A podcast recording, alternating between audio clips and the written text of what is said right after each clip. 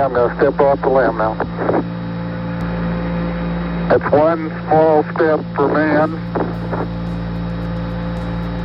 one giant leap for mankind.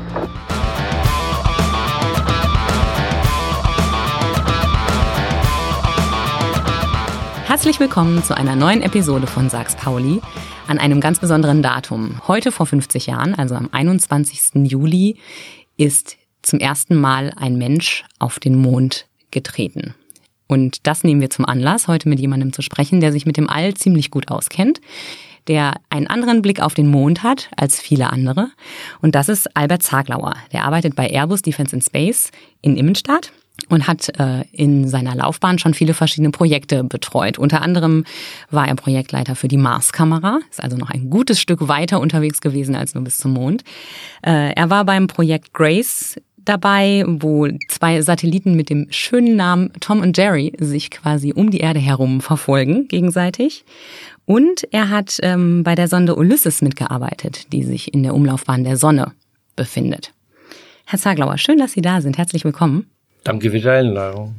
Die erste Mondlandung, Apollo 11, ist ein Ereignis, das uns jetzt nach 50 Jahren wieder ganz besonders beschäftigt. Erzählen Sie mir doch mal, woran Sie sich noch erinnern können. Ich war damals 10, 11 Jahre alt. Ich lebte zu Hause bei meinen Eltern in einem kleinen idyllischen bayerischen Dorf. Und meine Mutter hat mich aufgeweckt, das am Bildschirm mit zu verfolgen. Fernsehen war damals noch nicht so üblich wie heute. Mhm. War schwarz-weiß. Der Fernseher war drei, vier Jahre alt. Also es war in der Familie noch ein Ereignis. Der wurde abends eingeschaltet und nicht tagsüber. Und der wurde auch abends bald wieder ausgeschaltet. und dann hieß es plötzlich, oh, das musst du unbedingt mitsehen. Das schauen wir uns gemeinsam an. Und ich wurde aufgeweckt, kann ich noch erinnern, ob es jetzt früh morgens oder früh abends war, weiß ich nicht mehr. Auf alle Fälle war ich aufgeregt. 2.56 Uhr Weltzeit war es in der Nacht. Äh, was ist das dann deutscher also Zeit? Also Weltzeit UTC verm genau. vermute ich mal. Damals hatten wir die Sommerzeit noch nicht, äh, vermute ich mal. Weiß ich auch ja, nicht mehr ganz genau. Nicht. Ja. Also seit zwei Stunden äh, waren wir weiter östlich, also drei Uhr, vier Uhr morgens. Okay. Also am frühen Morgen hat Ihre ja. Mama Sie aus dem Bett geholt. Genau. Haben Sie zu der Zeit verstanden, was da gerade passiert, was da los ist? Nein muss ich so sagen. Man hatte mir erklärt, ah, der, Land Menschen, der Mensch landet auf dem Mond, die Amerikaner landen auf dem Mond, also die Amerikaner, mhm. wir wurden ja in Bayern großgezogen, also waren die Amerikaner anders gesehen als, sage ich mal, im Osten, ja, ja, also die Freunde im weitesten Sinne. Mhm. Also das war alles äh, spannend und erstmal im positiven Umfeld gesehen, ja. Aber was das wirklich bedeutet für die Menschheit oder was es bedeutet historisch, was das technisch genau bedeutet, das kann ein Elfjähriger auch nicht beantworten. Hm. Jetzt gibt's einige Menschen, die sagen, dieser Moment äh, war für sie entscheidend, dass sie später eine Laufbahn beruflich auch in diese Richtung eingeschritten haben. Das war bei Ihnen nicht so. Nein, weil ich glaube, es wäre auch ein bisschen mutig zu behaupten, als Elfjähriger zu sagen, jawohl, das mache ich jetzt, ich, ich gehe in die Raumfahrt, ich werde Raumfahrtingenieur. Aber es gibt was, ja Kinder, die sind affin für Raketen ja, genau. also, oder so. Das mag sein. Also definitiv war ich affin für die Technik. Nachher, ob es genau auf das Ereignis geht, möchte ich nicht mehr im Nachhinein herausfinden müssen. Aber definitiv war es ein Baustein zumindest auch in die Technik zu kommen. Dass Sie dann in der Raumfahrt gelandet sind, war aber eigentlich eher ein Zufall. Denn normalerweise also oder nicht normalerweise, sie haben sich stattdessen eigentlich mit schmelzendem Metall befasst. Genau, also ich würde es nicht als Zufall nennen. Es war damals von mir eine Lebensentscheidung. Das war ich auch schon 25, also war immer dann auch reif, einmal eine Entscheidung zu treffen. Ich hatte zwischenzeitlich, nachdem ich das erlebt habe mit dem Mondstart und äh, bevor ich in den Beruf eintrat, ein Maschinen, Maschinenbau-Ingenieurstudium abgeschlossen an der TU München, hatte mich da allgemein gehalten in Theorie und Forschung und nicht zu sehr spezialisiert auf Maschinenbau, auf Fahrzeugbau oder was auch immer und habe dann meine Diplomarbeit geschrieben über Metallkunde und zwar über ja, wie funktioniert das Aufschmelzen und Abkühlen von metallischen Schmelzen, insbesondere Aluminiumlegierungen. Und äh, das Institut hatte eine Chance, ein Experiment vorzuschlagen, im Weltall durchzuführen. So entstand dann die Verbindung zur Raumfahrt. So kam ich in Kontakt mit der damaligen Dornier System in Frieshafen. Und so kam eins zum anderen und nachdem man auch irgendwann mal Geld verdienen will, habe ich mich auch entscheiden dürfen müssen zu arbeiten. Das war mein Arbeitsplatz dann. Seitdem hat äh, die Raumfahrt Sie eigentlich nicht mehr losgelassen Genau, beruflich. Der, Lebensplan war, gehst du mal aus München weg. Ein klassischer Maschinenbauingenieur aus München hat bei BMW zu enden. das ist das Grundgesetz. Ja. Dachte ich, okay, aber dann gehst doch vorher ein bisschen auf die Walz und dann Komm kommst dann du wieder zurück. weiter. Hm. Hat nicht Dann funktioniert. hat mich die Raumfahrt und auch die Umgebung und auch die Menschen, die ich kennengelernt habe, gefangen gehalten. Was waren denn so die spannendsten Projekte, an denen Sie mitgearbeitet haben? Die spannendsten Projekte, die mitgearbeitet haben, würde ich mal sagen, auf alle Fälle die Marskamera zu machen, weil man freut sich doch, wenn man dran denkt, die fliegt auch heute noch, die funktioniert auch heute noch, fliegt in einem Orbit um den Mars, wird da immer sein. Dann hatten wir die Chance, an einem Satelliten mitzuarbeiten, der Ulysses heißt, der also aus der Ekliptik rausgeflogen ist zum Jupiter und dann über die Pole des Jupiters hinweg, um das zu erforschen. Der wird auch für immer da kreisen, selbst wenn er kaputt ist. Das ist ein Objekt, das können mal spätere Generationen nochmal nachverfolgen. Einfach als fliegendes Teil. Der sendet aber keine Bilder mehr, ne? Nein, nein, der ist abgeschaltet, der ist Mhm. offiziell beendet, der ist auch am Lebensende gewesen, wohl nach langer Lebenszeit. Aber so ist der Ding der Zeit. Der Zeit, wenn man ihn holen müsste, müsste man hinterherfliegen, großer Aufwand. Lässt Das würde ich ist. als, das waren die in den Anfangsjahren prägenden Elemente. Später haben wir dann auch gelernt, dass die Raumfahrt sich auch, sagen wir, entwickeln muss im Sinne, dass sie preiswerter wird. Dann haben wir Missionen angefangen anzudenken, anders zu machen. Da hatten wir ein berühmtes Beispiel den JAMP-Satelliten, ein Magnetfeld der Erde vermisst. Und da haben wir einen völlig neuen Ansatz gewählt, um einfach preiswerter und schneller zu bauen. Und das war auch sehr, sehr spannend. Und von dem profitieren wir heute noch Wie macht man sowas preiswerter? indem man einfach Dinge hinterfragt, die immer so gemacht wurden und sagt, warum machen wir das immer so? Warum nicht anders? Also das System Never Change a Running System gilt in der Raumfahrt nicht mehr. Das ist äh, eine Frage, die immer ambivalent diskutiert wird, weil als eines ist klar, wenn Sie in- ins All was schicken, hin zum Reparieren kommen Sie nicht mehr. Allerhöchstens über Software, über Kommandos. Aber so wie heute kam ich zu Ihrer Tiefgarage, ging die Klingel nicht, hat man angerufen und geholfen. Wenn Sie so einen Fehler haben, ohne eigene technische Redundanzen im System, wäre schon, wie wir sagen, End of Mission. Apollo 13 äh, mit dem zweitberühmtesten Zitat aus der Raumfahrt aller Zeiten, vermute ich, Houston, we have a problem. Ja. Ähm, da ist genau das passiert. Da ist das passiert, aber weil eben die Systeme gut redundant ausgelegt sind, sind die Astronauten auch heil zurückgekommen. Hm, das ist ja nicht Wenn immer so. billiger gebaut gewesen wäre, mit wenig Aufwand, wären die Chancen hoch gewesen zur Katastrophe, zur menschlichen Katastrophe. Hm. Und sie wären nicht die ersten Menschen gewesen, die sterben. Apollo 1 ist ja tragisch ausgegangen. Ja. Auch andere ähm, Missionen, Challenger, da Ja. gab es Probleme. Ja. Columbia, glaube ich, auch. Ne? Ja, Genau. Auch auf der russischen Seite ist sicher Mhm. vieles passiert, vielleicht auch manches, was wir nicht wissen. Das kann sein. Kann das sein. wissen wir in dem Moment Aber tatsächlich nicht. definitiv, das ist ja auch ein Hauptgrund, warum die bemannte Raumfahrt noch konservativer denkt, damit auch teurer ist, um eben das äh, menschliche Leben maximal zu schützen. Wenn wir jetzt mal von den menschlichen Tragödien abrücken, Sie sind ja jetzt vor allem an Projekten beteiligt gewesen, die unbemannt waren, wo es um Satelliten ging, um Magnetfeldmessungen, ähm, um zu schauen, wie geht's eigentlich unserer Erde, wie entwickeln sich die Polkappen und das Eis dort, äh, wie sind äh, Dürreflächen zu erkennen, was macht der Meeresspiegel, solche auch sehr wichtigen Fragen. Um das rauszufinden, sind aber wirklich viele, viele Millionen Euro nötig. Ähm, wie muss ich mir das vorstellen? Also wie bringt man so eine Mission überhaupt ins Laufen? Wie lange dauert das? Was ist da alles im Hintergrund, bevor überhaupt davon gesprochen wird? Zu dem und dem Zeitpunkt schicken wir was hoch. Also besonders in der Erdbeobachtung beschreibe ich es vielleicht mal da am besten, da kenne ich mich auch am besten aus, ist folgendes. Als erstes braucht es mal eine Idee von einem Wissenschaftler, sage ich mal, der sagt, dieses oder jenes Phänomen sollten wir näher erforschen und herausfinden. Daraufhin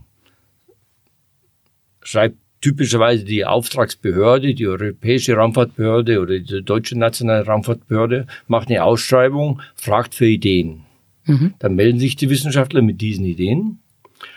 Dann wird ausgesucht, welche Idee passt in den Geldrahmen, in den Zeitrahmen, in den programmatischen Rahmen.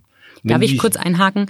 Bei vielen öffentlichen Projekten ist es so, da wird am Anfang ein finanzieller Rahmen festgelegt Genau. und Wenn ich jetzt mal so in die ähm, kleine lokale Kommunalpolitik äh, gucke, in den aller, allermeisten Fällen reicht das Geld am Ende doch nicht. Es ist meistens viel teurer als das, was man am Anfang veranschlagt hat, weil irgendwelche Unwägbarkeiten hinzugekommen sind, weil plötzlich äh, Materialkosten gestiegen sind, weil irgendwelche Sachen nicht so funktioniert haben oder man nochmal von vorn anfangen muss. Ist das in der Raumfahrt auch so?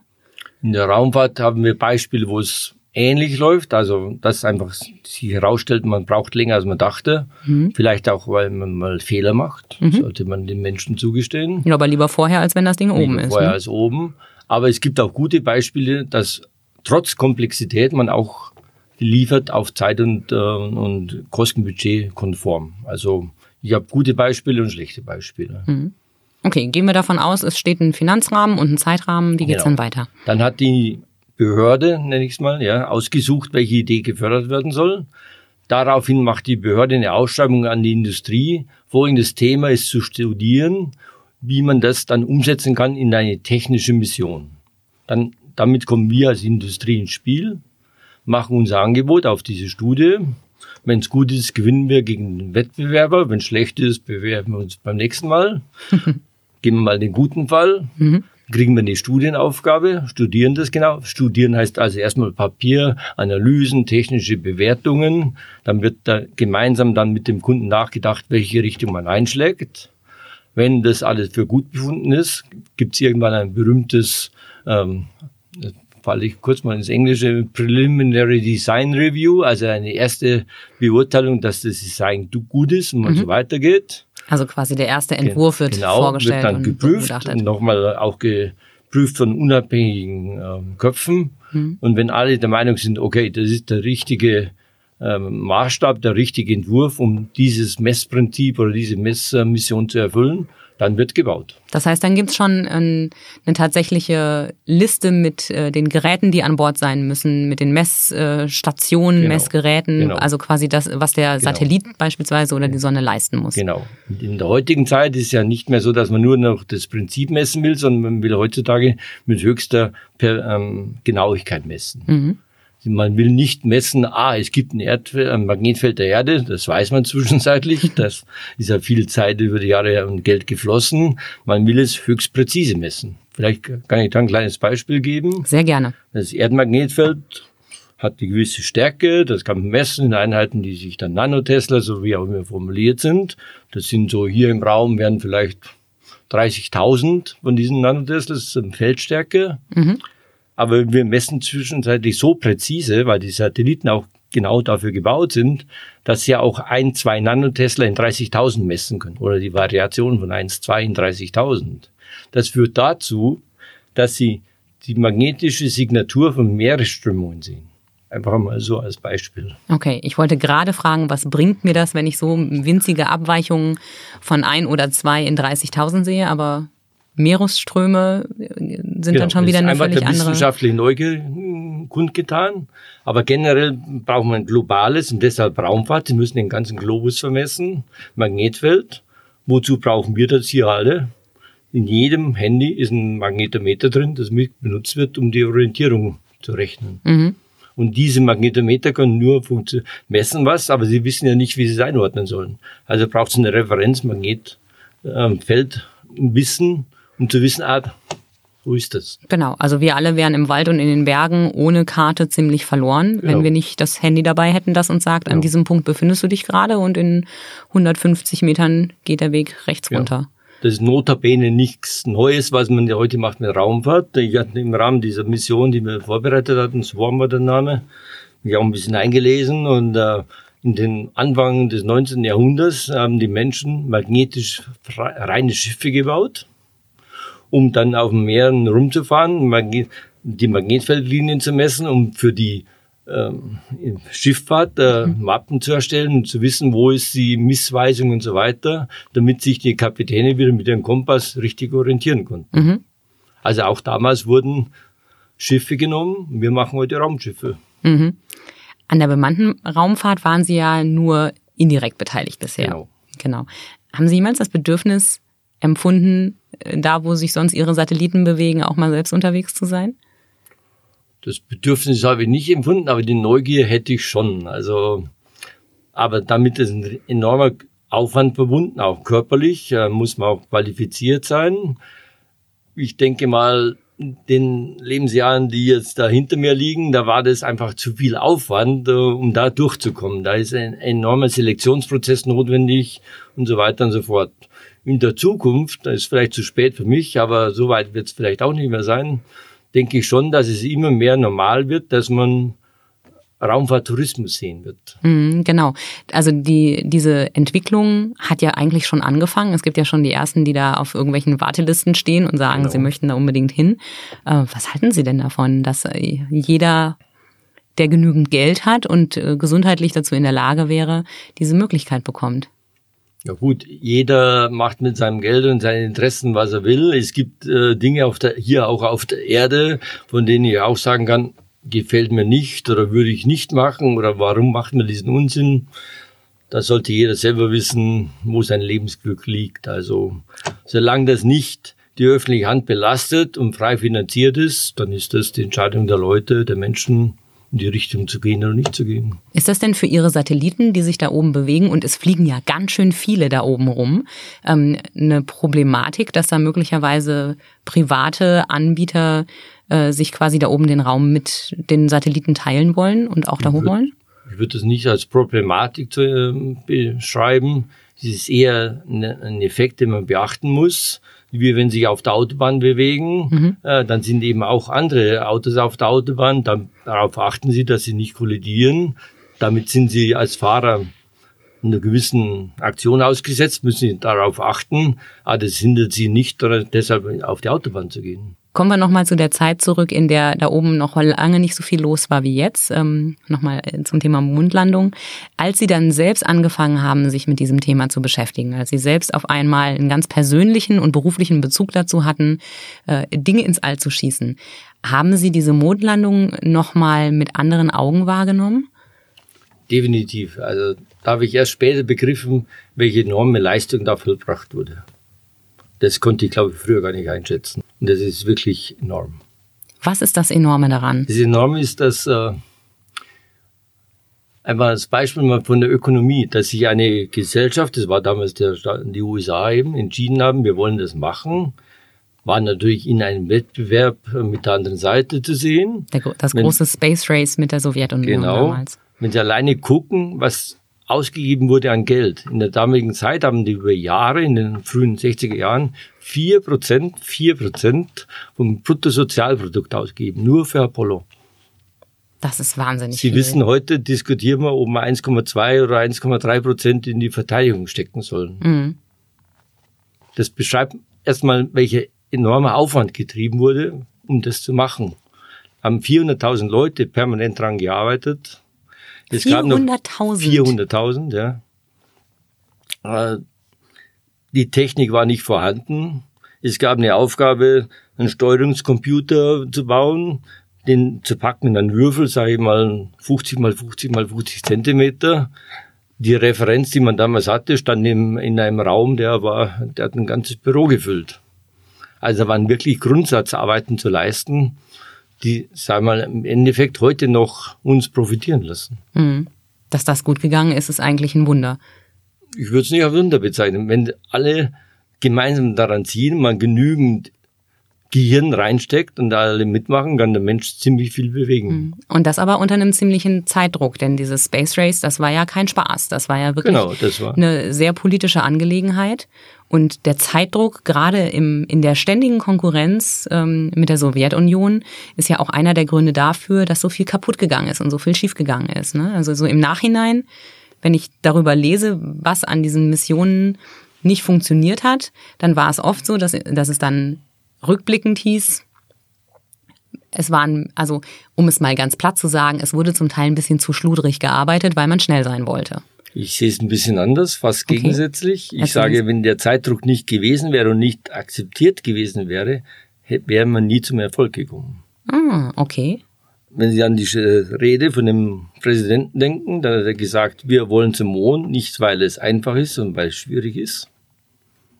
Und wir wollen zum Mond Ende der Dekade und nicht, wenn das Budget zu Ende ist. I believe that this nation should commit itself to achieving the goal before this decade is out of landing a man on the moon and returning him safely to the earth. Hat er gerade so geschafft.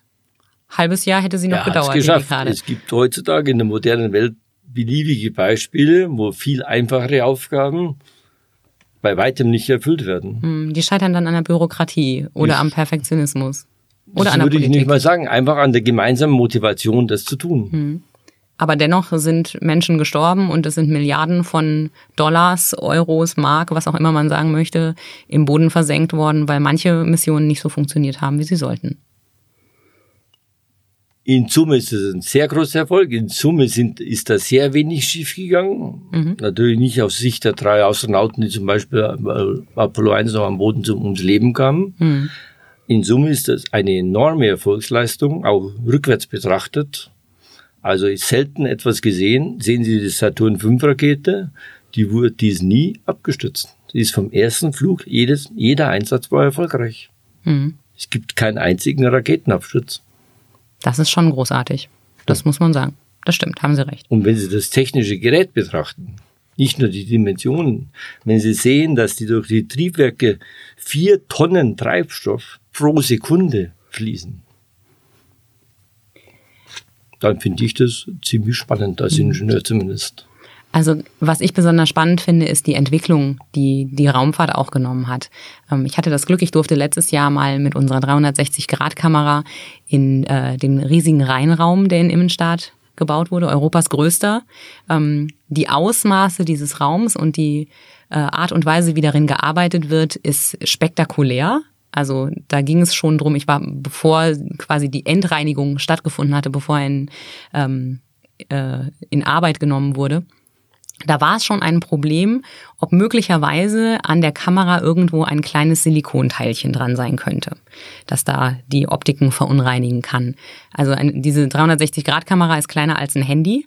Und wenn Silikon dran ist, dann ist es wirklich nur sehr wenig. Und in den Maßstäben dieses Raumes kam mir das als sehr, sehr wenig vor.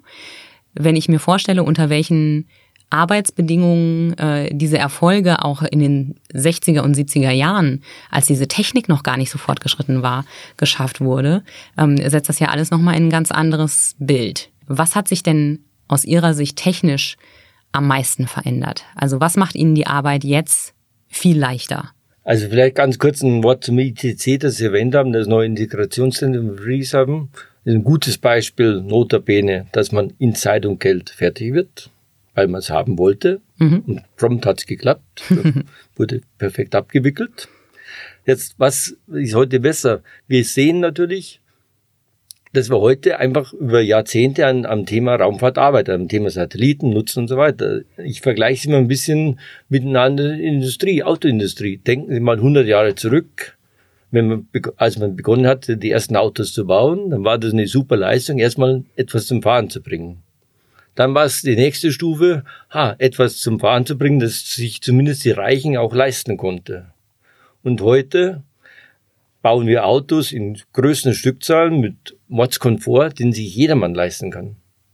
Und deshalb glaube ich auch die Raumfahrt wird sich in die Richtung entwickeln, dass es immer normaler, immer natürlicher wird, dass auch die ganze Infrastruktur, die über Satelliten aufgebaut wird, sei es für die Kommunikation, sei es für GPS, für was auch immer, einfach ganz normal ist. Sie sehen heute kommerzielle Unternehmen, die versuchen, Internet aus dem Alt anzubieten. Da gibt es einen kommerziellen Trieb. Man sagt, die Datenverbindung soll so gut sein, dass man diese berühmten Ping-Zeiten nochmal halbiert oder drittelt, weil die Information ganz schnell fließen muss, vielleicht von einer Börse zur anderen Börse, weil wenn ich dann als Börsenhändler eine halbe Sekunde Vorsprung habe, dann mache ich daraus vielleicht ein Geschäft. Also die Raumfahrt wird immer mehr normal, immer mehr Infrastruktur, die einfach da ist wie eine Autobahn oder eine Eisenbahn. Wo hilft sie denn dem normalen Bürger? Also GPS ist ein super Beispiel. Jeder hat es auf dem Handy, jeder braucht sein Google Maps, um äh, an irgendeine Adresse anzukommen. Kaum jemand greift heute noch zur Straßenkarte und guckt, oh, okay, welche Autobahn nehme ich denn, sondern man hängt sein Handy ins Auto und sagt, bring mich an mein Ziel. Ähm, wo hilft uns all das, was da oben schwebt, noch? Wetter zum Beispiel, Wettervorhersagen. Heutzutage ist nicht mehr so, dass man einen Wetterballon aufsteigen lässt und guckt da, wie ist Druck und Temperatur. Heutzutage versucht man große Mengen an Messdaten zu erfassen, die gefüttert werden in Rechenmodelle, um die Wetterprognose der nächsten Tage stabiler zu machen. Wenn Sie heute in den modernen Wetterdienst gucken, in der App, was auch immer, dann steht da, ah, morgen regnet Dann steht vielleicht dabei, oh, die Chance der, oder die Richtigkeit der Vorhersage hat eine 80% Chance. Ein Tag später ist sie schon bei 50 Prozent, am dritten Tag, wenn Sie gucken, ist sie bei 30 Prozent. Da brauche ich erstmal keine Wetterprognose, kann ich einen Würfel nehmen und dann mhm. sagen, morgen oder in drei Tagen regnet mhm. So. Dadurch, dass man es immer mehr Daten erfasst und immer mehr Satelliten einsetzt, die natürlich auch besser instrumentiert sind und so weiter, werden diese Modelle mit besseren Daten gefüttert. Man versteht immer besser, wie das System Wetter funktioniert. Damit hat man eine bessere Basis, vorherzusagen. Ganz konkretes Beispiel. Je mehr Daten, desto besser die Vorhersage. Desto besser die Modelle, genau, und dann kann man immer besser vorhersagen. Also sie werden einen stabileren Wetterdienst erleben. Mhm. Wettervorhersagen. Erleben sie heute schon im Hintergrund. Dann die ganzen TV-Signale werden nach wie vor übertragen. Wenn heute ein großes Ereignis ist, irgendwo, werden Datenstrecken aufgebaut über geostationäre Satelliten etc kann man immer diskutieren, was ist die Konkurrenz. Es kann auch sein, dass man über erdgebundene Kabel heutzutage das schnell über Glasfaser überträgt. Es wird sich einfach im kommerziellen Sinn entscheiden. Wenn das über Glasfaser schneller geht und alles bewegen kann, macht man Glasfaser. Wenn sich das Satellit herausstellt, kommerziell besser, dann wird so geschehen. Mhm. Es ist einfach ein, ein, technisches Produkt, wie viele andere. Ich glaube, die sagen wir, Exotik der Raumfahrt wird einfach, ist vielleicht auch ein bisschen schade, abnehmen. Es wird immer normaler. Das Gefühl habe ich auch. Also es wird, es ist nicht mehr so was ganz Spektakuläres. Also ich weiß nicht, ob äh, Mütter heute ihre elfjährigen Jungs noch wecken würden, wenn irgendwo eine, äh, eine Mondmission besonders gut ausgeht. Also vielleicht schon, manche Mütter vielleicht. Das nicht, aber garantiert, wenn der erste Mensch auf dem Mars landet. Ja, dann ganz sicher. Und das werden Sie und ich noch erleben. Oh. Meine Prognose. Okay, was glauben Sie, wann wird es soweit sein? Ich sag mal, das Jahrzehnt äh, wird eine zwei vorne dran haben. Das ist nicht mehr lange. Das heißt, genau. innerhalb der nächsten elf Jahre halten Sie für realistisch. So. Arbeiten Sie an sowas? Nein. ich, ich lese, ich lese, ich denke und ich hoffe auch. Ja. Es tut der Menschheit gut, sowas zu beweisen. Was ist denn anders an der Mars-Mission als an der Mond-Mission? Sie ist nochmal schwieriger. Der Mars ist deutlich weiter weg. Man muss erstmal die neun Monate, die äh, ja, grob neun Monate hinreisen. Äh, dann muss man landen können. Das ist nicht ganz einfach. Zum Vergleich zum Mond, war, zum Mond war die Apollo 11 vier Tage unterwegs. Ja, ne? genau. Ne? Also neun Monate sind eine andere 300.000 Kilometer, genau. Mhm. So, also muss man länger reisen. Erstmal das Menschliche, sie müssen in dieser Büchse, was ja auch immer die Büchse sein wird, erstmal aushalten. Gut, da kann man sagen, Leute sind heute monatelang mit einem U-Boot unterwegs. Das ist vielleicht eine vergleichbare Situation. Die Strahlenbelastung muss beachtet werden, wird man auch Möglichkeiten finden. Also ich denke, das ist der Hauptunterschied zum Mond einfach weiter weg. Und das ist ein bisschen unwirtlicher da als auf dem Mond auch noch, ne? Das weiß ich nicht, weil ich möchte nicht am, am Mond ohne Raumanzug stehen. Das ist Vakuum. Das mhm. finde ich sehr unwirtlich. Ja, und 150 Vakuum. Grad ist auch nicht gerade äh, Nein, aber es ist auch am, am Mars haben sie dafür eine Restatmosphäre, die ist vielleicht zu so 10 Millibar, ja, zu verglichen zu unseren hier 1000. Da sind auch deutliche Stürme und Winde. Das ist sicher auch nicht angenehm. Es wird auch heiß und kalt. Also, wenn Sie mir die Wahl geben, dann bleibe ich auf der Erde aus dem Aspekt raus. Ja. ja, dafür sind wir ja auch eher gemacht als für genau. Mars oder Mond. Die Evolution hat uns dahin getrieben. Ja. Aber ist der Mars aus Ihrer Sicht irgendwas, wo Leben stattfinden kann? Oh, das ist eine breite Frage, die natürlich ja. diskutiert wird. Ich rede hier als, sag ich mal, als Bürger da und nicht hier als Oberspezialist, als ja. äh, ich frage Wissenschaftler, wie auch immer. Man weiß, was weiß man? Man weiß, dass man Strukturen auf dem Mars sieht, auch wegen der Marskamera, aber heutzutage gibt es in vielen Jahren noch detailliertere Kenntnisse. Die Amerikaner sind ja auch schon öfters gelandet, man kriegt ja von der Oberfläche Bilder, man sieht Strukturen, die ich bestehe, dass man schließen kann, da ist mal Wasser geflossen. Mhm, genau. man sieht, diese, dass man mit der anderen der ne? Oberfläche rumkratzt, mehr kann ich es nicht beschreiben. Mhm. Das sind, man ist sich sehr sicher, da ist Wasser. Man hat ein Restmagnetfeld. So. Also sage ich mal, vielleicht war der Mars mal besser habitabel. Mhm. Vielleicht ist irgendwas passiert, warum er jetzt so ist, wie er ist. Vielleicht war er vorher erdähnlicher, mhm. also damit menschenfähiger, ja. Mhm. Das alles gilt es herauszuforschen. Neben der puren Neugier mal einen anderen Planeten zu betreten. An der Stelle machen wir gleich weiter, aber vorher machen wir kurz Werbung. Die erste gemeinsame Wohnung, die zweite Schwangerschaft, drei Zimmer, der vierte Stock, die fünf Nachbarn. Der erste Umzug, die Doppelhaushälfte, das dritte Kinderzimmer, Verkauf des Viersitzers, Hauptstraße 5. Der erste Hauskauf, die beiden Ältesten zum Studieren, das dritte Haustier, vier Kilometer in die Stadt, 25 Jahre zusammen. Unser Leben wandelt sich und mit ihm unser Zuhause. Gut, wenn man einen Partner hat, der in all dem Wandel den Überblick behält. Bauerimmobilien, Immobilien sicher kaufen und verkaufen seit 1994. www.bauer ohne e-immobilien.de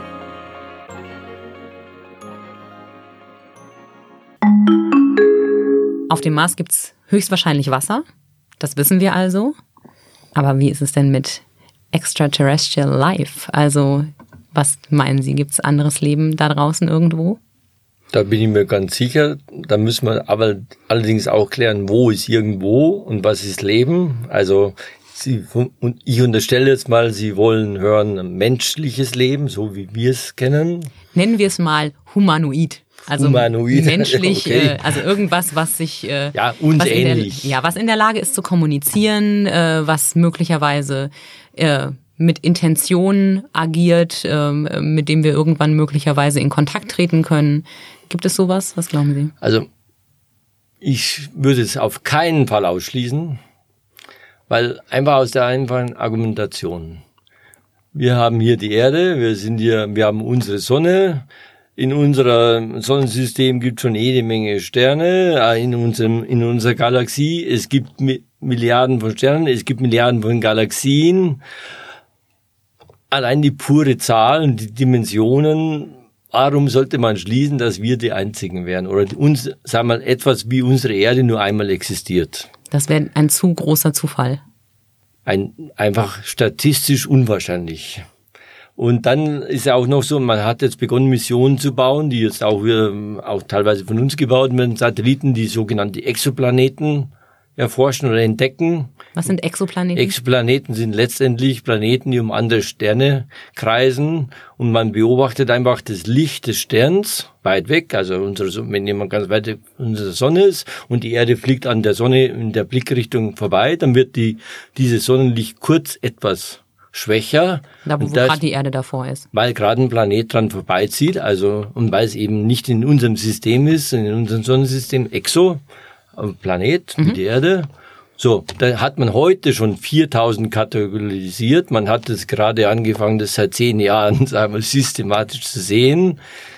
Also selbst mit einer blinden Brille sieht man jetzt schon welche.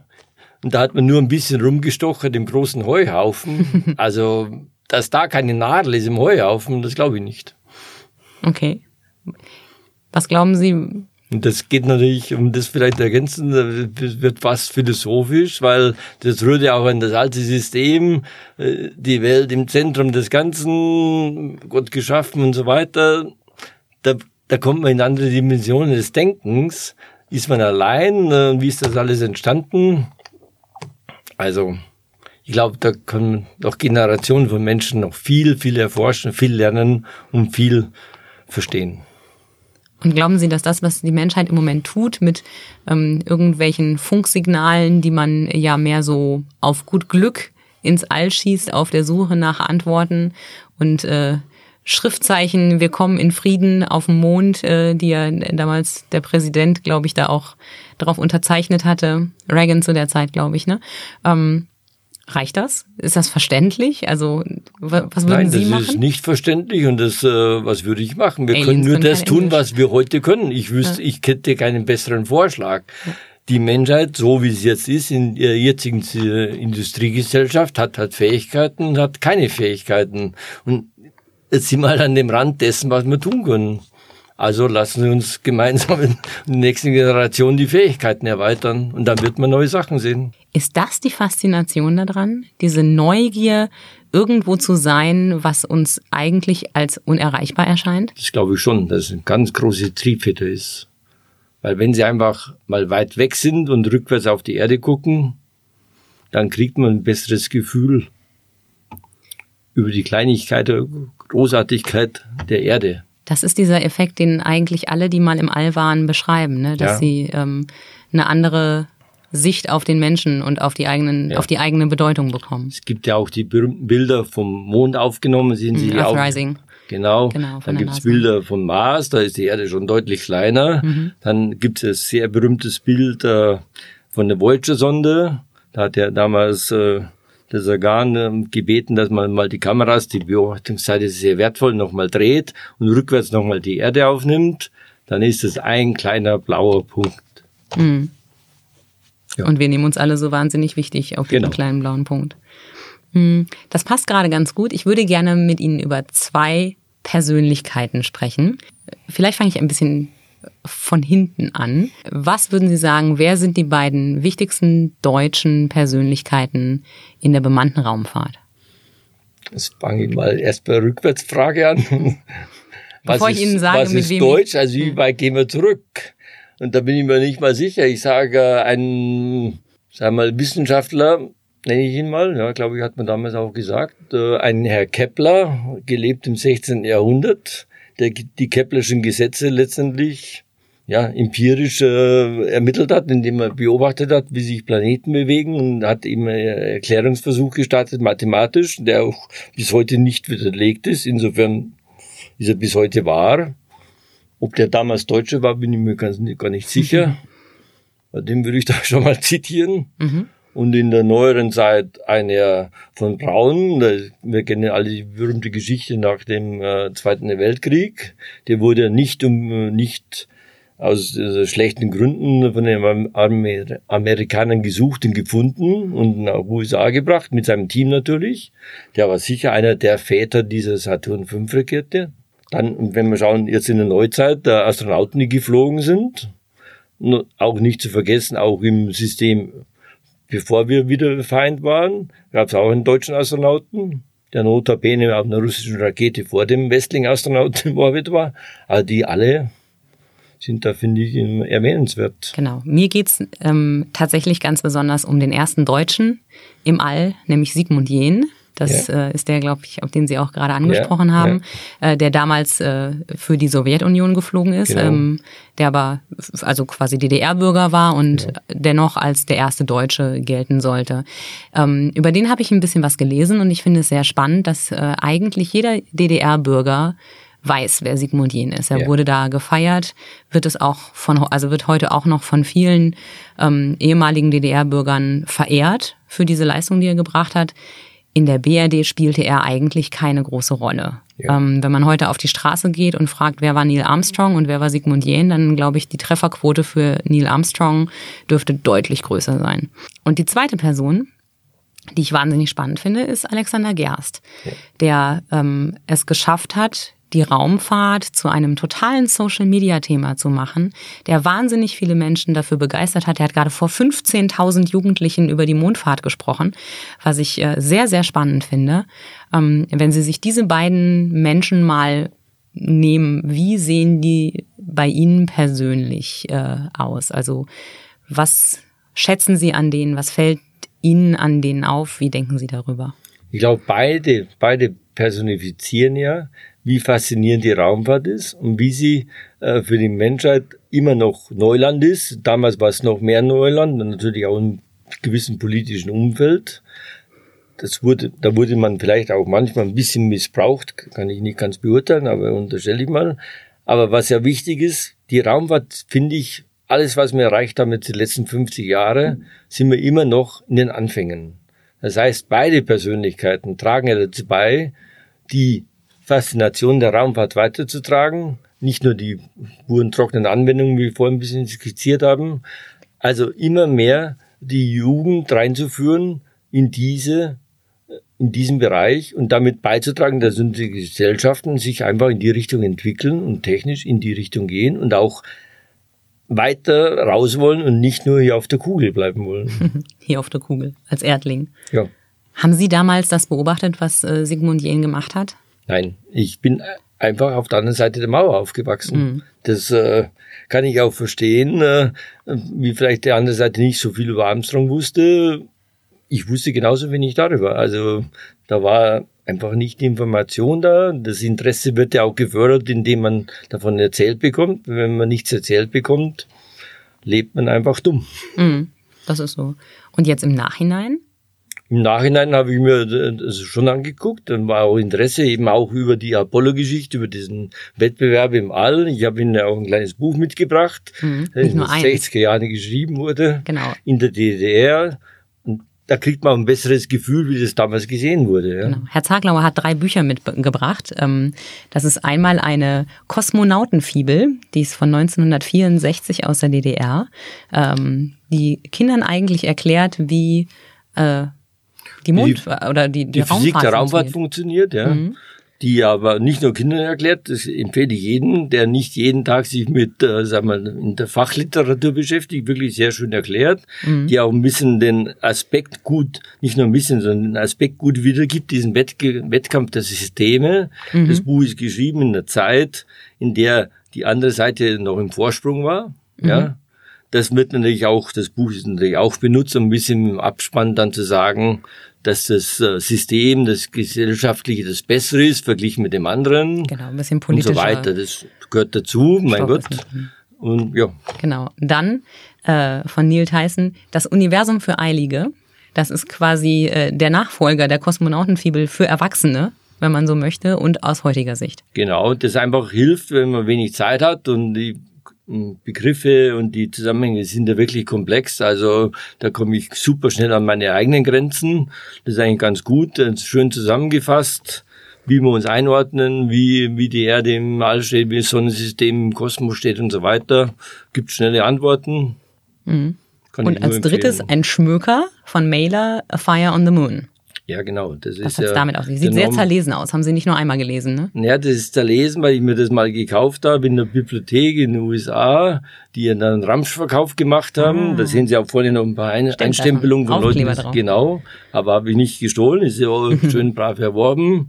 Und es beschreibt wunderschön, äh, wie sich die Apollo-Astronauten äh, für den ersten erfolgreichen Mondflug vorbereitet haben. Und da hat der Journalist und Literat, kann man schon mal sagen, Norman Mailer, die mit begleitet und beschreibt eben mehr den nicht technischen äh, Blick. Mhm. Zum ersten Mal ausgeliehen übrigens am 25. Februar 1972. Oh, Also auch schon ein, äh, ein etwas älteres Stück, aber scheint nichtsdestotrotz sehr spannend zu sein. A Fire on the Moon ist wirklich, kann ich nur empfehlen zu lesen. Äh, wobei den Kosmonautenfibel gibt's wahrscheinlich mittlerweile nur noch im Antiquariat, ne? Ein Antiquariat oder. Wird wahrscheinlich nicht mehr neu aufgelegt worden sein. Aber man findet immer wieder mal Exemplare. Kommen wir von Büchern kurz zur Fernseh-, Film- und Serienwelt. Äh, auch da ist das Thema Weltraum und All ja immer noch und immer wieder äh, ein Faszinosum. Also wenn man überlegt, zu was für einem Kult beispielsweise Star Trek und Enterprise gekommen sind. Star Wars, würde ich jetzt mal sagen, ist eigentlich eine andere Geschichte, aber auch da also den, der Millennium Falke ist in aller Munde äh, bei Star Wars Fans. Äh, da geht's auch um die ja, die Erforschung äh, des Universums, im, zumindest im weitesten Sinne. Es gibt so viele Filme und Serien. Äh, können Sie die überhaupt angucken? Nein. Ich lese manches, aber in der Richtung heutzutage sehr wenig. Habe ich auch früher nicht so viel gelesen. Ich war immer mehr, sagen wir, in der realen Welt unterwegs, aber hin und wieder liest man auch oder hält sich mit Freunden und Kollegen und dann kommt es schon zum Gespräch und ja, auf Aber alle Sie, Fälle. äh, Raumschiff Enterprise haben Sie sich nie angeguckt. Habe ich mir sicher auch mal angeguckt, aber ich war jetzt nicht der Superfan, der dringend die nächste Folge sehen wollte. Aber wenn man die heute sieht, auch teilweise noch alte Verfilmungen, ist es teilweise spannend zu sehen, wie dicht sie mit manchen doch dran sind, in dem, wie sie es dargestellt haben. Ich, ich kann leider mein Hirn nicht abschalten und deshalb kommt immer der Ingenieur durch und schaut sofort, ah, passt das oder ist es technisch korrekt dargestellt oder physikalisch? Und das ist dann immer schadet auch ein bisschen der Das Fantasie. schmälert es. Ja, das ist genau. die Berufskrankheit, die wir alle haben. Ja, leider. Genau. Ähm, da wir jetzt schon Werbung für Fernsehserien gemacht haben, machen wir noch mal kurz weitere Werbung. So, liebe Andrea, normalerweise stellst du deinen Gästen Fragen. Und jetzt stelle ich dir mal eine Frage im Rahmen unseres großen Sparkassenquizzes. Dazu sollte ich aber erstmal wissen, bei welcher Bank bist du, Andrea? Ja, wie es der Zufall so will, bin ich tatsächlich bei der Sparkasse. Perfekt, da habe ich hier eine Frage für dich. Was muss ich tun, um bei der S-Vorteilswelt dabei zu sein? Muss ich A. den Bodensee durchtauchen, längs und nur unter Hinzunahme eines Goldfischglases? Oder muss ich B. die Backsteine des Ravensburger Sparkassengebäudes korrekt zusammenzählen, Toleranz plus minus eins? Oder muss ich C. ein Girokonto bei der Sparkasse Ravensburg haben, die Sparkassencard besitzen und über 18 Jahre alt sein? Also Antwort A finde ich klingt ziemlich gefährlich, ähm, wobei ich auf die Folge mit unserem Extremschwimmer verweisen möchte. Vielleicht fällt dem was dazu ein. Ähm, dann die Backsteine zählen, das könnte ganz schön lange dauern und bei so vielen verzählt man sich bestimmt auch schnell. Deswegen tippe ich einfach mal auf Antwort C, ein Girokonto haben. Super kombiniert, das ist die absolut richtige Antwort. Herzlichen Glückwunsch, Andrea. Danke, danke. Und ähm, was, wenn ich noch mehr dazu wissen will? Dann gehst du einfach auf www.kreissparkasse-ravensburg.de und klickst dich da einfach mal durch die Infos. Machen wir doch. Wir sind wieder da und jetzt ähm, kommen wir an einem Thema nicht vorbei, äh, über das ich unbedingt mit Ihnen reden muss. Die Mondlandung vor 50 Jahren ist die Mutter aller Verschwörungstheorien. Äh, es gibt Menschen, die tatsächlich der Meinung sind, dass sie zumindest so, wie Sie sie als Elfjähriger am Fernseher gesehen haben, nicht stattgefunden hat, sondern in einem amerikanischen Fernsehstudio aufgenommen wurde. Dass die Amerikaner irgendwann auf dem Mond waren, das räumen zumindest viele Verschwörungstheoretiker mittlerweile ein, denn die Fahne ist oben. Es gibt mittlerweile neuer, neuere Bilder, die auch ähm, quasi die Überreste zeigen. Das war am Anfang nicht so gut zu erkennen. Aber es gibt Leute, die sagen, das ist alles ein riesengroßer Fake. Ich würde gerne mit Ihnen die zehn Hauptargumente durchgehen und bin gespannt, wie Sie sie entkräften oder ob Sie sagen, natürlich, das sehe ich ganz genauso. Gerne. Wovon ich jetzt mal nicht ausgehe. Also, größtes Argument für viele ist die Fahne, die äh, Wehbewegungen zeigt, obwohl sie das aufgrund der fehlenden Atmosphäre, auf die Sie ja auch schon angesprochen haben, eigentlich gar nicht tun dürfte. Warum weht die Fahne? Warum flattert sie? Weil es keine Atmosphäre hat. Das müssen Sie erklären. Weil sie ein, bei dem Aufstellen einfach Vibration eintragen in den Masten und es ist nichts da, das die Energie rausnimmt. Es wird nicht gedämpft, weil eben keine Atmosphäre da ist. Und dann schwingt das vor sich hin, bis irgendwann die, ja, die Reibung in dem System langsam die Energie vernichtet und dann die Fahne zur Ruhe kommt. Das heißt, sie, äh, sie weht nicht im Wind, sondern sie bewegt sich einfach nur. Sie hätten einfach länger zuschauen müssen. Irgendwann wäre die Pfanne stillgestanden. Okay. Die Sprünge der Astronauten. Ähm, es gibt Leute, die sagen, bei der, ich glaube, sechsmal geringeren Erdanziehungskraft, Ja. also Mondanziehungskraft müsste man ja in Ja. dem Moment sagen, ähm, hätten die sehr viel höher hopsen müssen bei ihren Schritten als die knapp 50 Zentimeter, die sie gemacht haben.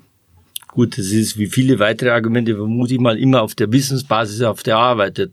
Wer von diesen, sagen wir, Leuten, die diese Theorien aufstellen, was notabene ja in Ordnung ist, in der Wissenschaft stellt man Theorien auf und die gelten, solange sie das Gegenteil bewiesen sind, umgekehrt. Aber hier ist ja die Theorie, das wird nichts oder das war nichts. So, wer war denn in so einem schweren, komplexen Anzug unter ein Sechstel Schwerkraft schon mal unterwegs und ist rumgehoppt. Also wie kann man sagen, das war nicht so? Okay, also dieser Anzug, den die anhatten, hat so 85 Kilo gewogen. ne? Ja. Zusätzlich zum Körpergewicht. Ja, es kommt ja nicht nur das pure Gewicht, es ist auch die Frage, die Steifigkeiten, die Beweglichkeit und so weiter, die Eingrenzungen. Ja, Fragen also, wir mal andersrum. Ähm, wenn die Astronauten schwungvoll äh, durch die Gegend gesprungen wären, hätte die Gefahr bestanden, dass sie quasi den Mond verlassen und ähm, weggeschleudert worden wären? Nein, weil die Schwerkraft des Mondes ist vorhanden. Die Das hätte ist zwar gereicht. Mhm. nur ein Sechstel garantiert. Ja. Okay. Nee.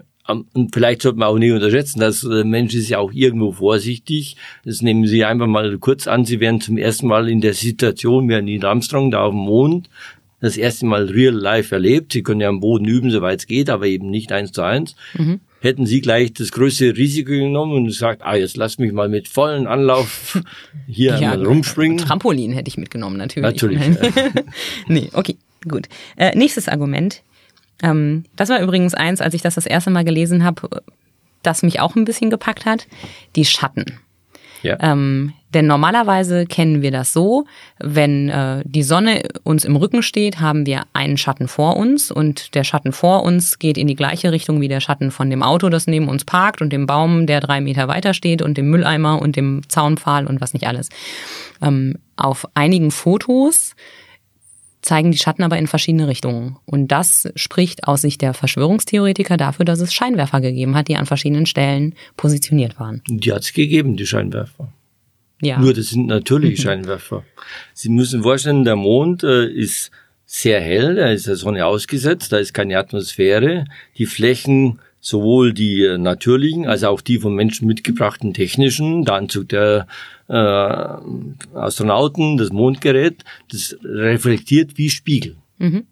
Und damit haben sie nicht eine Sonne mit einer Beleuchtung, also einen Scheinwerfer, sondern sie haben viele sekundäre Scheinwerfer, die aus allen möglichen Richtungen mitleuchten. Und damit kriegen sie eine ganz komplexe Beleuchtungssituation, die eben zu, zu Effekten führt. Okay, der nächste Punkt und das ist der, der mich tatsächlich auch am allermeisten beschäftigt hat, ähm, weil ich ja als Redakteurin auch viel fotografiere und mich mit Kameras beschäftige, ist genau das Thema Kameras. Ähm, übrigens hat da oben ja ein Objektiv äh, Arbeit geleistet, das aus Oberkochen stand, das Ja. da handgefertigt wurde. Ähm, auf dem Mond hat's 150 Grad Temperatur und die Filme in der Kamera, ähm, egal wo sie nun gebaut wurde, hätten eigentlich bei um die 60, 70 Grad schon schmelzen müssen. Das ist der erste Punkt. Der zweite Punkt ist, ähm, jeder, der äh, nicht mit Autofokus und Programmautomatik fotografiert, weiß, dass es nicht immer ganz einfach ist, eine Kamera manuell einzustellen und vor allem alle Bilder scharf zu bekommen. Jetzt hatten die Kollegen da oben auf dem Mond jetzt auch nicht die Möglichkeit, in aller Seelenruhe alles einzustellen. Die Kameras klebten ihnen vorne vor der Brust. Die konnten nicht durch den Sucher gucken, durch ihre Helme. Da so viele, so perfekte Fotos hinzubekommen, ist schon eine Meisterleistung. Ist zumindest was, wo ich denke, hm, wie hat das funktioniert? Und in manchen Fotos fehlen die Fadenkreuze, die man eigentlich hätte sehen müssen. Das sind drei Fotoargumente, die mich zumindest stutzig machen. Also geh mal zu, zur Ausschussquote vielleicht als erstes. Ich erinnere mich, früher hatte ich auch mal eine kleine Kamera mit analog und da hat man seine Fotos gemacht als nicht ausgebildeter Fotograf. Dann hat man die zum Entwickeln getragen und hat sie wiedergekriegt. Und dann legt man sie auf den Diatisch oder wie auch immer. Und dann hat man die rausgeguckt, die man zeigen wollte. Genau. Weil man sich nicht schämen wollte beim Diaabend. Also, keiner hat die Ausschussbilder gesehen. Okay. Ich glaube nicht, dass die NASA äh, Aufwand treibt, um Ausschussbilder zu veröffentlichen. Die machen eine. Selektion der Guten. Aber davon gab es ziemlich viele. Ja, weil die Verhältnisse fotografisch relativ gut eingestellt waren. Die wussten ja, welche, was sie erwartet. Sie haben äh, konservativ eingestellt mit den Brennweiten und so weiter, also äh, schnell auf unendlich gestellt. Also weit, großer Weitwinkel. Ja, das ist, äh, müssen wir jetzt nochmal im Detail nachgehen, habe jetzt da nicht alle Fakten äh, online parat, aber das kann mir leicht erklären und leicht nachvollziehen. Und der schmelzende Film. Und der schmelzende Film ist, da können wir gerne mal unterhalten, welche Temperatur ein Körper da im All annimmt. Notabene auch ein Satellit, der die Erde fliegt, der ja auch der Sonnenstrahlung ausgesetzt ist und auch dem kalten Weltall und auch noch die warme Oberfläche des Mondes oder der Erde sieht. Da stellt sich eine sogenannte Gleichgewichtstemperatur ein. Je nachdem, wie eben die Wärmebilanz ist, die Energiebilanz. Und das kann man heutzutage wunderschön vorrechnen. Das heißt, ist jeder herzlich eingeladen, da einen Kurs bei uns auch in der Firma zu belegen. Dann führen wir eine erste Runde Thermalauslegung Satelliten. Dann Okay, das das heißt, gerne. das kalte Weltall kühlt den heißen Mond. nicht, nicht, nicht so kühlt den heißen Mond, sondern kühlt jedes Objekt, das diesem Blickwinkel ausgesetzt ist. Okay. Gut. Nächster Punkt auf der Liste. Aber ich glaube, war noch ein drittes, äh, habe ich jetzt ganz vergessen. Sie hatten noch einen dritten Punkt erwähnt. Ähm, die Fadenkreuze.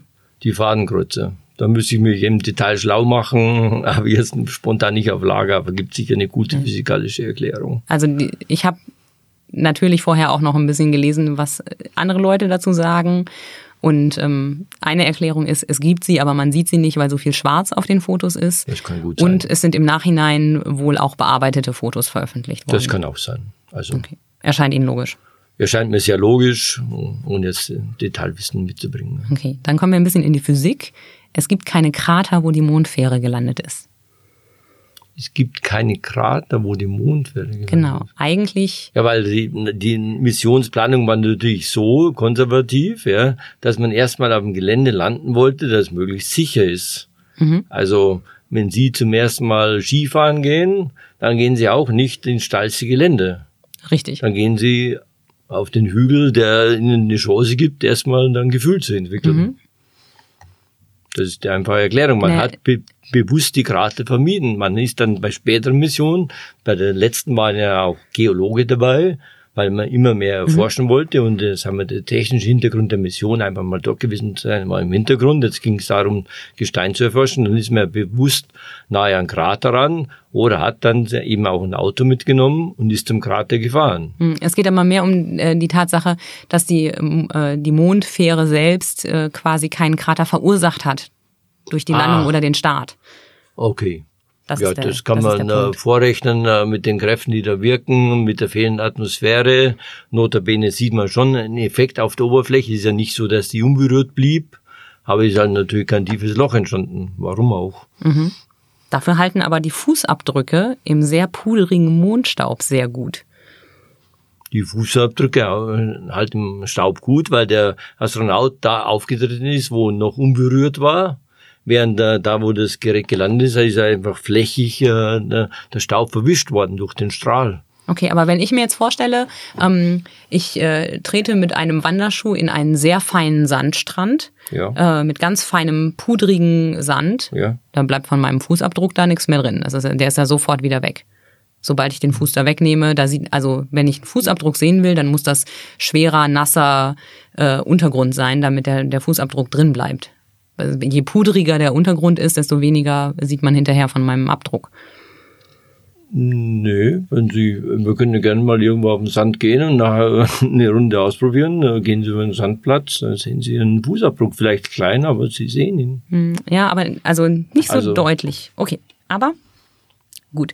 Ähm, da gibt's übrigens auch die Theorie, dass es daran liegt, dass der Staub auf dem Mond so unberührt ist, dass er noch ganz scharfkantig ist und deswegen die Struktur besser bestehen bleibt, Genau, als also zum die- Beispiel die- bei Meeressand wäre. Wie heißt äh, beim Ingenieur die tribologischen Verhältnisse, also wie sind die Reibung zwischen den Flächen, sind da sicher anders noch und da hängt auch ab, was dann Kräften noch wirkt, ja, am Mond Schwerkraft und so weiter.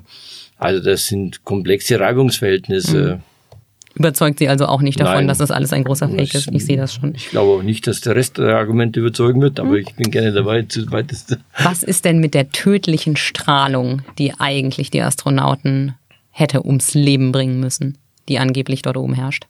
Erstmal die Strahlung herrscht da oben, da gibt es keinen Zweifel. Mhm.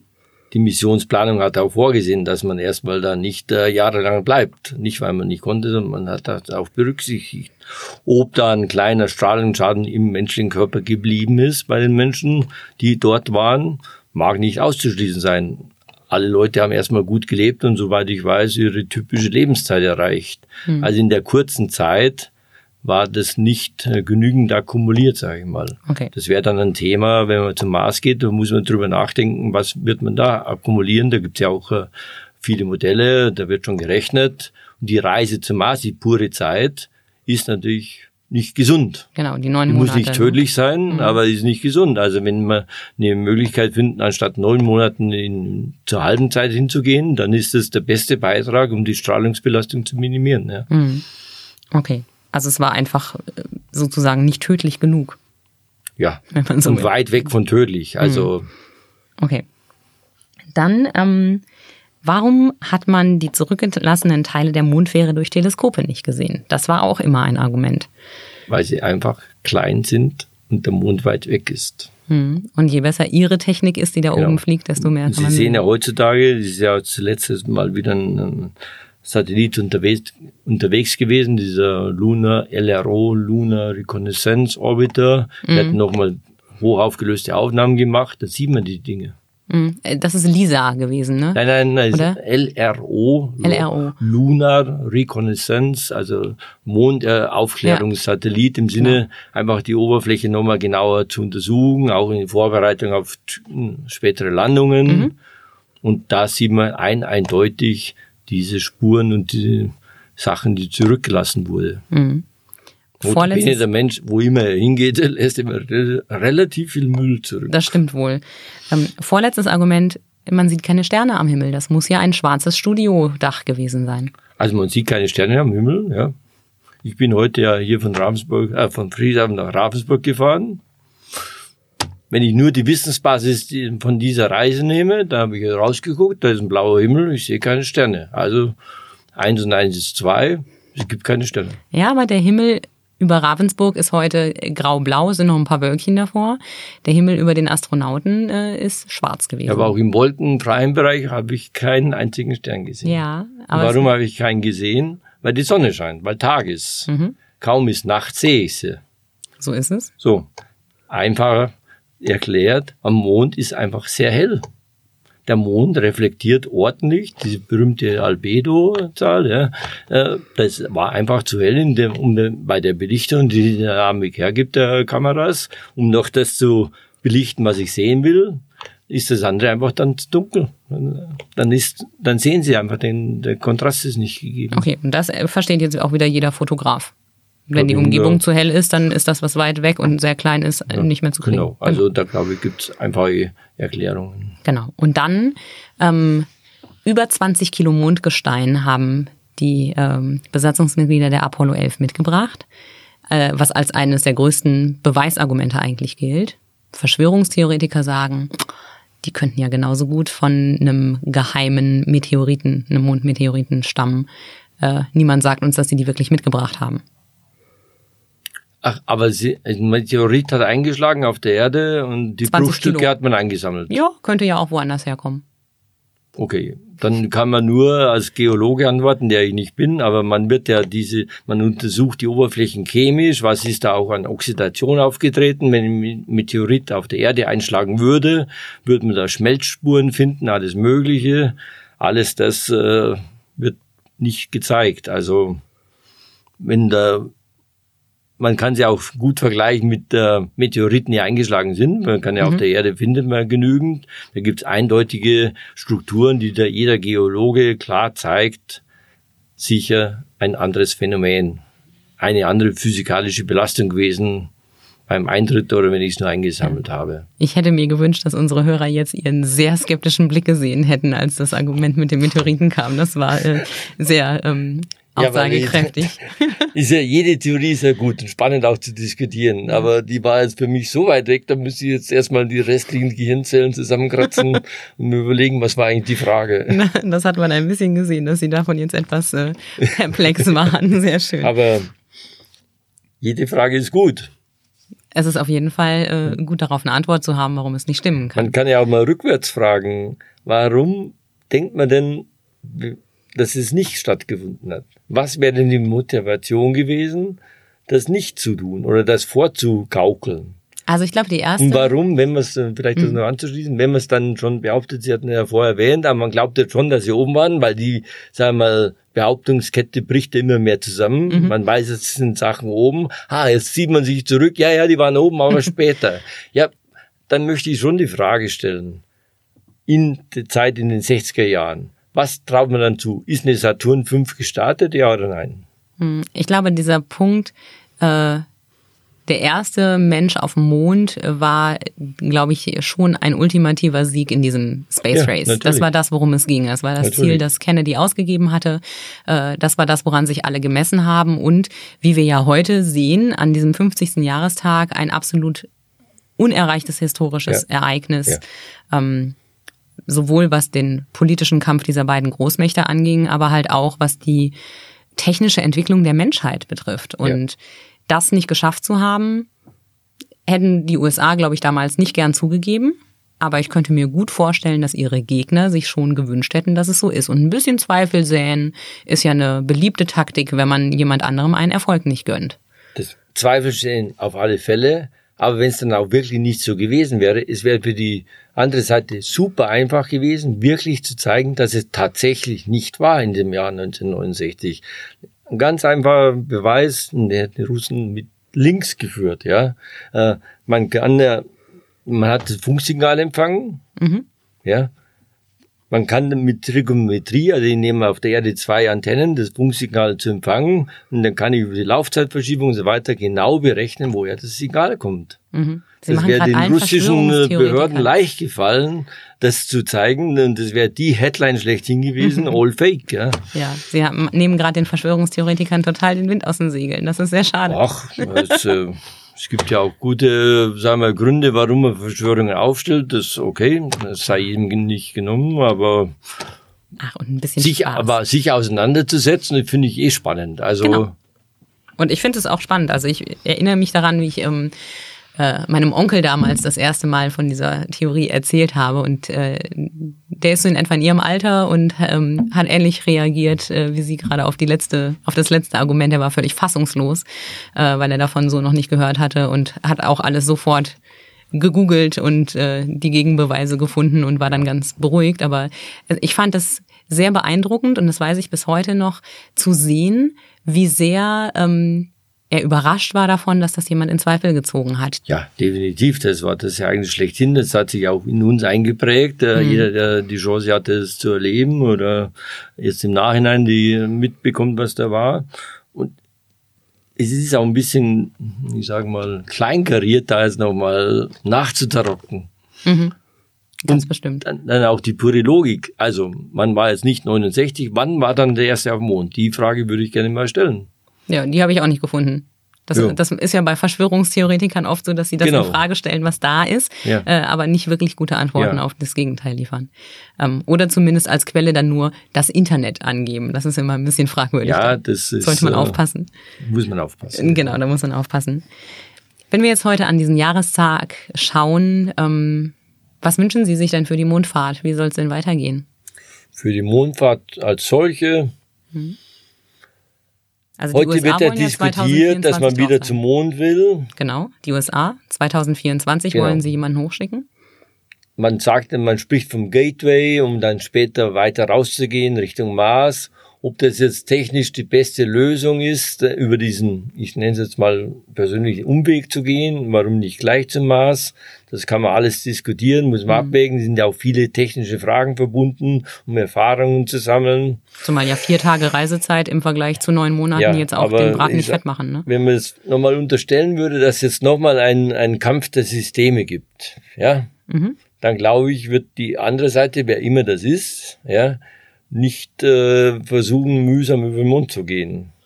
Also die Diskussion über Mond zum Mars, glaube ich, macht es Sinn, in dem Sinne, dass man eben das Ganze mehr äh, kommerziell und technisch betreibt und, äh, und so weiter und nicht we- weniger aus dem, aus dem Argument raus, ich will der Erste sein Mhm. wenn der, der wirklich der Erste sein will, koste es, was es wolle, der wird direkt zum Mars gehen. Ja, da lässt sich auch keine Zeit. Nee, Der geht auf das gleiche bewährte genau. Prinzip wie wie damals. 100 Meter Lauf. Die laufen Ja. alle geradeaus und nicht um die Ecke. Meine letzte Frage an Sie. Wenn Sie abends an einem klaren Nachthimmel den Mond sehen, ist ja jetzt gerade so im Sommer, kann das ja durchaus mal vorkommen, dass er auch sehr groß und sehr nah erscheint. Ähm, was geht Ihnen dann durch den Kopf? Sehen Sie ihn wissenschaftlich oder übt der Mond für, auf Sie auch noch die Faszination aus, wie es ähm, auf mich und bestimmt viele andere tut? Also erstmal finde ich ihn einfach schön anzuschauen. Und auch mit den verschiedenen Beleuchtungsbedingungen. Also Halbmond sieht man wieder was anderes. Habe auch ein kleines Teleskop, wo ich manchmal gucke. Ja, dann sieht man es ein bisschen mehr. Das finde ich einfach toll. Jetzt äh, aus der Richtung, ob der Mond mich beeinflusst in meinem Leben, da gibt's ja auch die tollsten Geschichten. Oh, über Mondgärtnern haben wir gar nicht gesprochen. Ich, genau, da will ich jetzt nicht groß eingehen, aber da hätte ich auch meine Meinung zu. Sie können ahnen. Ja, ich ahne, Und- Sie halten eher nichts davon. Und ansonsten, glaube ich, ist der Mond äh, erstmal wichtig für die Erde, dass wir stabile Achse haben und so weiter. Kann man auch physikalisch alles erklären. Ja, und der ist schön, es ist schön, dass er da ist. Aber so ganz unwissenschaftlich können Sie ihn nicht sehen. Nein, das tut mir leid. äh, Ich habe nur ein Hirn, das kann ich unterdrücken, aber nicht ausschalten. Braucht Ihnen nicht leid zu tun. Herr Zaglauer, danke, dass Sie bei mir waren. Es war ein total spannendes Gespräch. Danke, dass Sie uns Einblick gegeben haben in Ihre Arbeit. Und ähm, wir schauen heute Abend alle mal, ob wir den Mond sehen. Danke für die Einladung. Das war Sachs Pauli, ein Podcast von schwäbische.de.